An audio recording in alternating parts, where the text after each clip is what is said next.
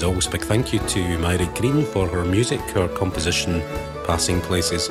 You can find out more about Myra Green and her music at MyraGreen.com, or pop onto my own website, BonnieTours.com, and follow her story from there. Hello and welcome to episode 42 of Passing Places. If you're a regular listener, welcome back, and if you're new to Passing Places, I say every week it's my personal diaries of my travels around Scotland. Now, in this week's episode, I want to talk about the hills around the Glasgow area in particular, but before we get into that, and I've got a few bits of audio for you, I wanted to give a couple of quick shout-outs. I wanted to thank Rob Grant for his photographs of Balmaha and Loch Lomond. He placed them on the Passing Places Facebook group. And if you remember last week's episode, I was talking about East Loch Lomond side, and one of the things I mentioned was the possibility of climbing up Conic Hill. So I also wanted to give a quick shout out to my young nephew, Dominic Scullion, who is organising a charity fundraising walk up Conic Hill in the next few weeks. And he's looking to raise money for the Teenage Cancer Trust. So you'll find a little story on the Passing Places podcast group. And if you'd like to support Dominic and his colleagues from the body shop, you can follow the link from there. Or if you jump on to Indiegogo.com, and in the search box, just type in the Teenage Cancer Trust. His appeal will come up. I think he's raised a couple of £100 just now already. But it would be great if he could reach his target in the next week or so. So good luck, Dominic, and maybe we can get you on Passing Places and you can tell me all about your conversion to hill walking and wandering around Scotland. And finally, last weekend I was up in Oban. If you remember, I'm doing this little web design business to bring in some pennies to support my lifestyle and the podcast, etc. And I was up seeing the owner of Invercloy Guesthouse. I've created a new website for her over the last few months, and we were just updating the website and discussing all things technical. And in conversation, I was talking about the podcast. So long story short, I've got a little offer for anybody who is thinking about a holiday up near Oban during the rest of this year.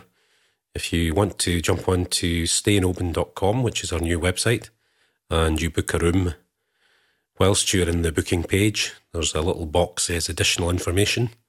And if you type in there Passing Places, Fiona, who's the owner, will quite happily provide you with a complimentary bottle of wine on your arrival. So just a nice little gesture. So as I say, Oban is a really popular destination for people, particularly through the summer months. And it's an ideal stop-off point for visiting most of the islands off the west coast. And accommodation is at a real premium, particularly during the summer months. So if you're thinking about that as part of your plans for this year, it's certainly recommended that you book your accommodation as early as you can, because I've been through Oban a number of times in the past and it's just no room at the inn. So have a look at Invercloy Guesthouse, and the web address is stayinoban.com. And as I say, if you book, type in Passing Places into the booking form, and you'll get a free complimentary bottle of wine and some fantastic hospitality as well as great accommodation.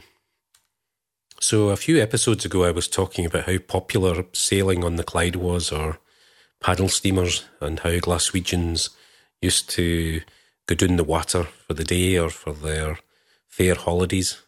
And people of all walks of life through to the rich used the steamers as part of their grand Highland tour. So as well as all the steamers, if you go back to the 1930s when Glasgow was a huge industrial landscape, it's such a beautiful location in terms of the hills nearby that many of the people, the Glaswegians, used to take the opportunity at the weekends. Now this is before your televisions and your package holidays to Spain and your retail temples of supermarkets and shopping malls and all this sort of thing. And they used to take to the hills on foot, by bicycle, by bus, train, and even by the boats and steamers. And they would often just go up to the local hills. And if you look at the map of Glasgow, immediately behind Glasgow heading west is the Campsie Fells, And I found myself up there during the week. So I've got some recording for you of my wanders around the Carron Valley. But I was reminded of one of the most famous people from the 1930s when he started his walking was Tom Weir. Now, if you're Scottish, you'll remember Tom Weir had a very popular programme on STV, on Scottish television, through the 70s. And Tom was born in Springburn, and he was one of these young working-class lads who, everywhere he looked, he could see the hills, and he had a passion for nature and getting out walking. And I think there's a little cairn down at Clachan of Campsie. I think he used to take the bus down to Clachan of Campsie and then walk up into the Campsies. And from there, he took on all the various places in the Highlands, and he became, a very well-respected international mountaineer. He was one of the first people to visit many of the peaks in the Himalayas. And as well as a mountaineer, he went on to photography, and I think he had a regular slot in the Scots magazine for many, many years, 50 years or so. But he's probably most famously remembered for his programmes on Weir's Way. And he died in 2006. And he lived in Gartocharn for quite a bit of his later life. And there's a little hill there called, well, we call it the Dumpling. I think it's called Invercloy. And it's a hill that I often go up. In fact, if you go onto YouTube, I've got a video of Loch Lomond, a run rig song with a video of Loch Lomond, and the entire video is shot from the top of the Dumpling. So as I say, Tom Weir died in, I think, 2006, and he must have been in his early 90s, and he's buried in the little church between Gartocharn and Drimmen, Kilmarnock Church. And he really, without even thinking about it, he had quite an impact on me, because his programmes were going out when I was a teenager, and I used to watch Weir's Way. And in more recent years, I've revisited the series on YouTube. Now, there's a group on Facebook. I think Tom Weir is finally getting he had recognition during his lifetime, to be fair, from the John Muir Trust and others. But there's a campaign to erect a small statue on Loch Lomond side. So if you go onto Facebook, if you're interested in the story, and you can see the sculpture, the plans that they have for a statue and their fundraising efforts. Now, I spoke to some of the people in the group probably some months ago now, and I'm still thinking, or we talked about the idea of doing an episode with somebody who knows a lot more about Tom Weir than I do, so that's something that's on the sidelines. It'd be great to have an episode where we could talk more about Tom Weir. He had such an amazing impact on not just working class people, but people across Scotland, his passion for Scotland and the great outdoors. And it's sad when thousands and thousands of people used to escape the city and take to the countryside. And now you just see people so preoccupied with modern day living. That's my take on it anyway. So I was up in the Campsie Fells, one of Tom Weir's probably early haunts when he was out walking. So I've got some audio from the Carron Valley. Now, the Carron Valley lies between Stirling and Kilsyth. And if you look at your map of Scotland, you'll see the Campsie Fells, and you'll see where the location is. But let's have a quick listen to my audio from the Carron Valley.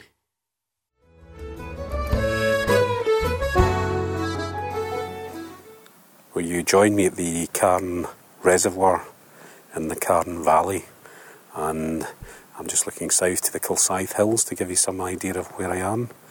Kilsyth and Kirkintilloch are just over the hills there, a few miles, and they're on the west side of the sort of greater Glasgow area.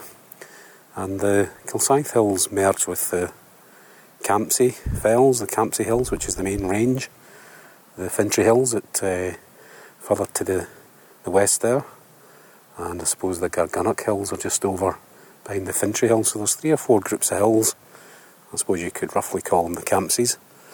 And they're so handy for people living in the central belt. 15 minutes, half an hour for some people, just to pop in the car and come up and enjoy this, wilder landscape. Hills are probably up to 1,500, 1,800, 2,000 feet, that sort of level. And I'm just looking up towards the Meikle Bin, which is a Great Hill is a starter hill walk. If you're unfit or new to hill walking, you could be up the top of the Meikle Bin and back in perhaps 2 to 3 hours.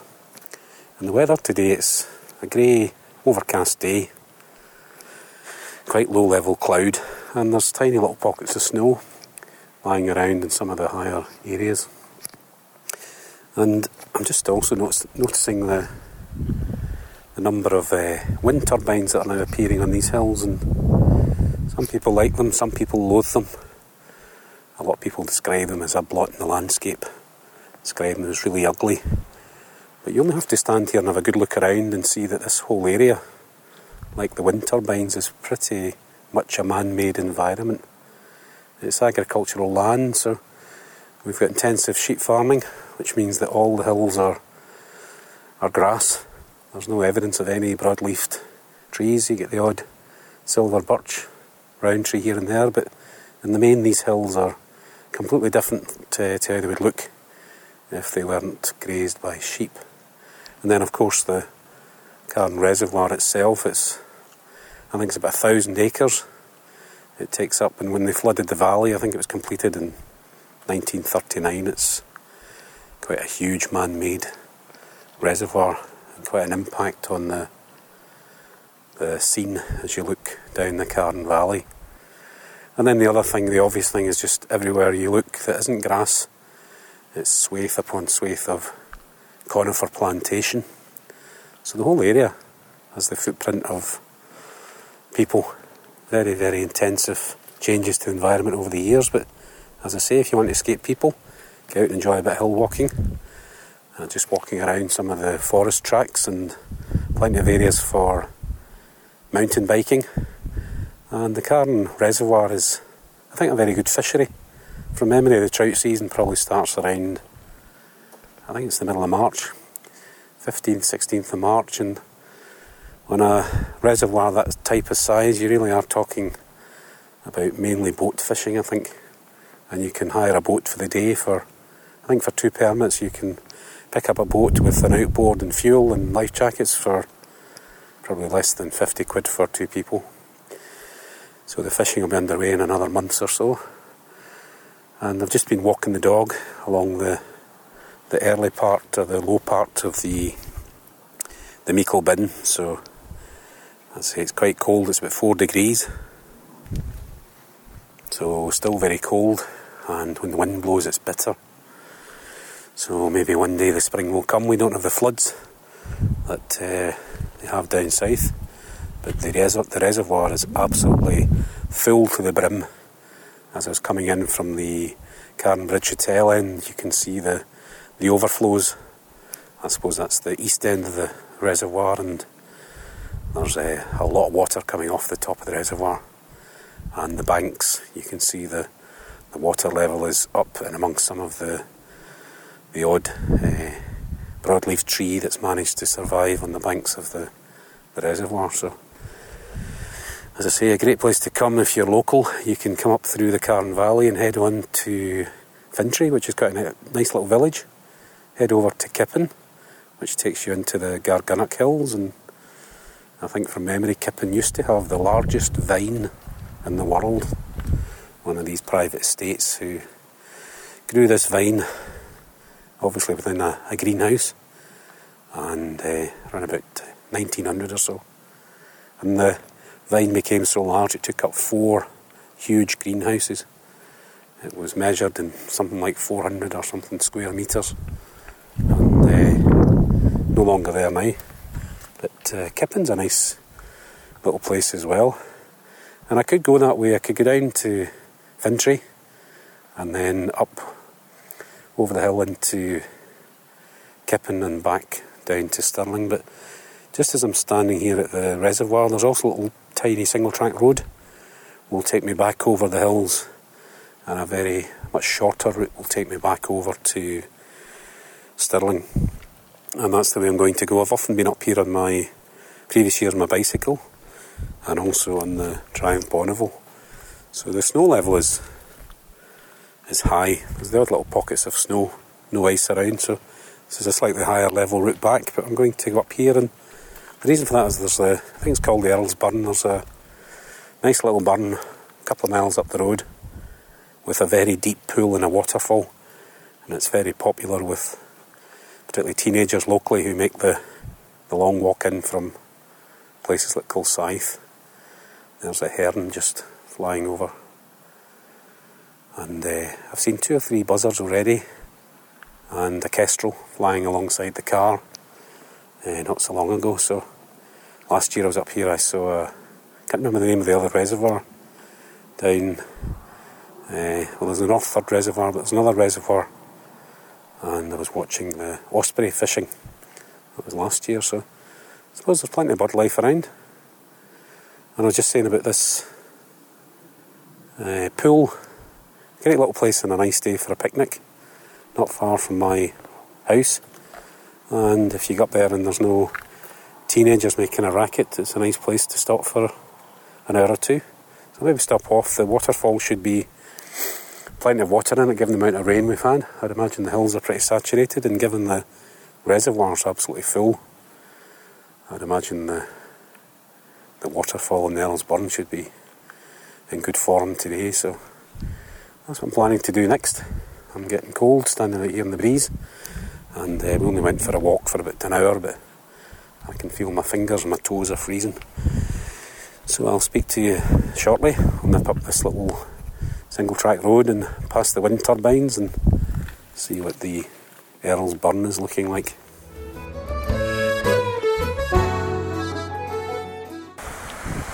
Well, I'm up at the Earl's Burn now, and it's a bit more inhospitable up here. There's snow on the ground, and I'm just walking up towards the pool, and I can see the water coming over the waterfall, very brown, looks like dirty tea, and the pool is absolutely full, and plenty of water in the river.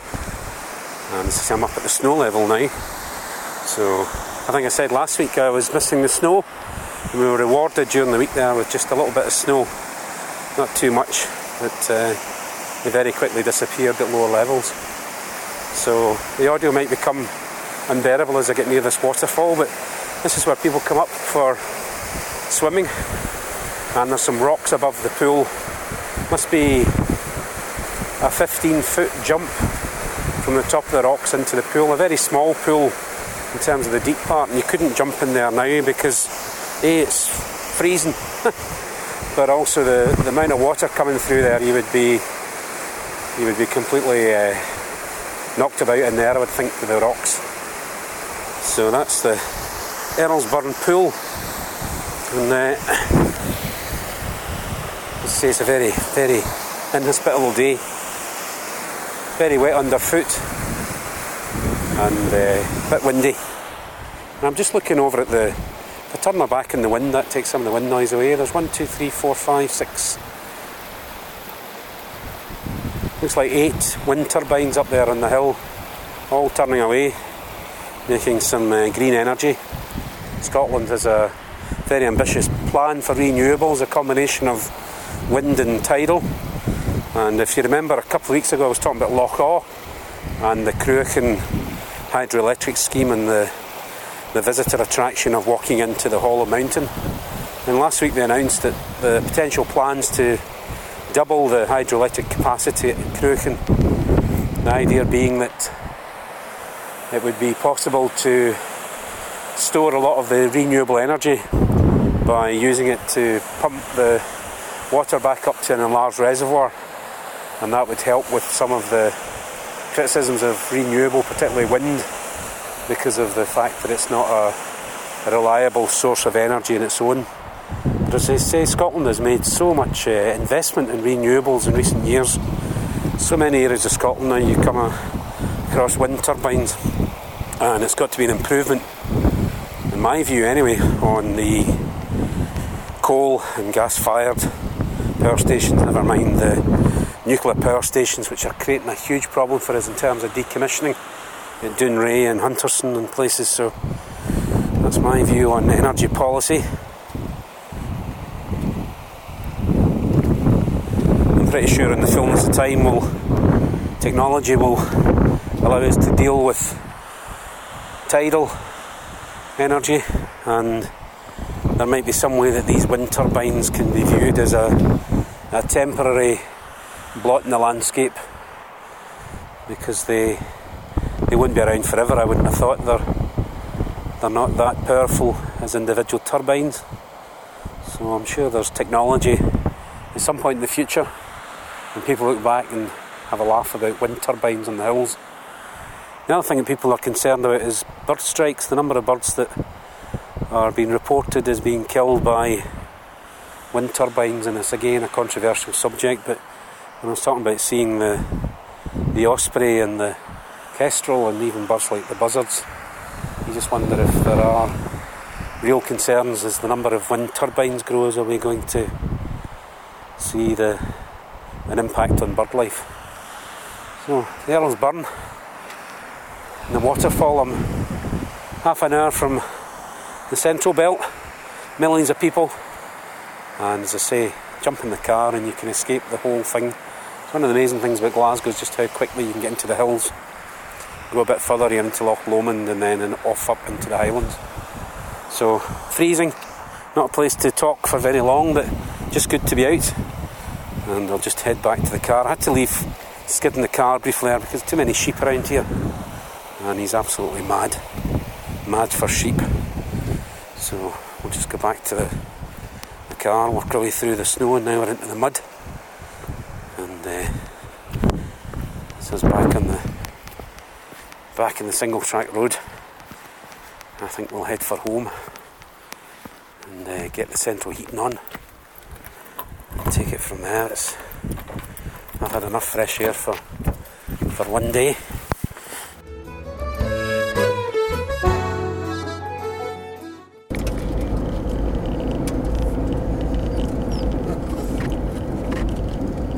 So we're coming down off the other side of the hill now on this single track road.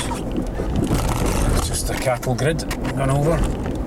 And you know, this is lovely views here. The North Third Reservoir on the one side of it has crags all along. It's much smaller than the Carron Reservoir, and it's a rainbow trout fishery as well as a brown trout. I've been out fishing there a few times. I don't do fishing anymore, but I once caught and lost a monster fish. The one that got away was in the North Third. But from where I'm looking now, I could just see over into Glasgow there a couple of minutes ago. And now as we come down, we're looking right along the Ochil Hills, and we're looking at the Stirling end. We've got the Wallace Monument and the castle, and behind the Wallace Monument, the first or the last of the Ochils is Dominic, a hill that I've been up quite a few times in recent years, and I've got a video on YouTube if you want to go and have a look at that. But Ochils are a great set of hills for hill walking if you're looking to build up to going up Monrose. They're that bit lower, a couple of thousand feet, well, much higher than that, Kippen I think, but still strenuous hill walking, very steep. Domai, it's very straightforward. So that's me coming down the side of the North Third Reservoir. So if you're out and about in the Glasgow area and you're looking for a day trip, why don't you take yourself up to the Carron Valley? Or perhaps, I didn't mention in the audio there, but on the edge of the Campsies you've got Dungoyne Hill, which is the most distinctive peak as you're coming by the Campsies. And directly behind Dungoyne you have the highest point, which is Earl's Seat. And you can do both quite easily as a walk over 3 or 4 hours. And at the bottom there's the distillery if you fancy a visit and a wee dram to the Dungoyne distillery. So that's highly recommended. I also have a video of the walk up Dungoyne, again on my YouTube channel. Just type in Kevin Scullion into YouTube and you'll find the Dungoyne video. So I'm hoping for an improvement in the weather in the week ahead. I'm confined to barracks on Tuesday. I'm still wrestling with the BT installation of my new fibre optic broadband, and as soon as we get that sorted I'll get in touch with people about Skype calls and bringing people on to the podcast. It'd be great to some other voices, but I just wanted to get both the broadband sorted out, and I've got a little, almost like a studio plan for this corner of the house, so I'm going to get stuck into that over the next week or two. But hopefully the weather will be better than it has been over the last 7 days, and I'll manage to get off. Another thing that came to my attention was on the website, the comments on the individual episodes and on the blog have completely dried up. And it's part of the new design. It makes the podcast very easy to click. All the episodes are there as one click. But I'll need to put, in fact, I'm thinking out loud here, I've got a plan. I can just imagine putting a little banner just below the current episode. If you look at the most recent or current episode, it's in a big player above the fold near the top of the page. And really what people need to know is if you click the title of that episode or any of the titles in the boxes below, it takes you to each episode's dedicated page, and that's where you'll find the opportunity to comment. So to comment on the podcast is really an extra click away. So that's where you're probably not seeing the comments. So it'd be great if you manage to get on and leave a comment on the website. And as I say, always jump onto if you use Facebook, have a look at the Passing Places podcast Facebook group. I'm also still on Twitter at Bonnie Tours, and I've mentioned my YouTube channel. I also wanted to just give a quick shout out to those people who are using the Amazon banners on my website to access Amazon when they're shopping. That's been really helpful over the last month or two. In particular, purchase of quite a high price ticket item the other day. So that's really helpful in terms of just bringing in some small amounts to help support the cost of hosting the media and the website. So thanks again to those who've been shopping on Amazon through BonnieTours.com. Now, finally, it's just coming up to the first anniversary of the podcast, believe it or not. I'll need to double check the dates, but I remember it was the last couple of days in February 2013 that I published the first episode. So I was just thinking it'd be really nice to try and maybe bring in some comments from people. So if you would love to or like to leave a comment or two, or if you've anything to say about the podcast, if you've been a regular listener, get in touch using SpeakPipe, send me an email. You can get me at feedback@bonnietours.com on the email. Use that SpeakPipe, as I say, or Facebook, or comments on the website, or send me a tweet. Whatever way suits you. It would be great to hear from you, and perhaps I might do a little compilation of one or two of the, I suppose, best memories for me over the last year in doing the podcast. And again, today the podcast has gone out a day late. I was sitting last night ready to put it together, and it's one of these hazards of living in a flat or an apartment. You could hear the boom, boom, boom, boom of the music. And tonight I've got my new equipment running, so I'm hoping it's managed to cancel out the background noise, but there's a gale blowing outside. The wind is whistling in the windows. I've got these big windows, so hoping that doesn't come through. So I'm going to sign off for now and look forward to catching up with you next week. I have no idea where I'll be, other than I'll be sitting here waiting on the BT man on Tuesday.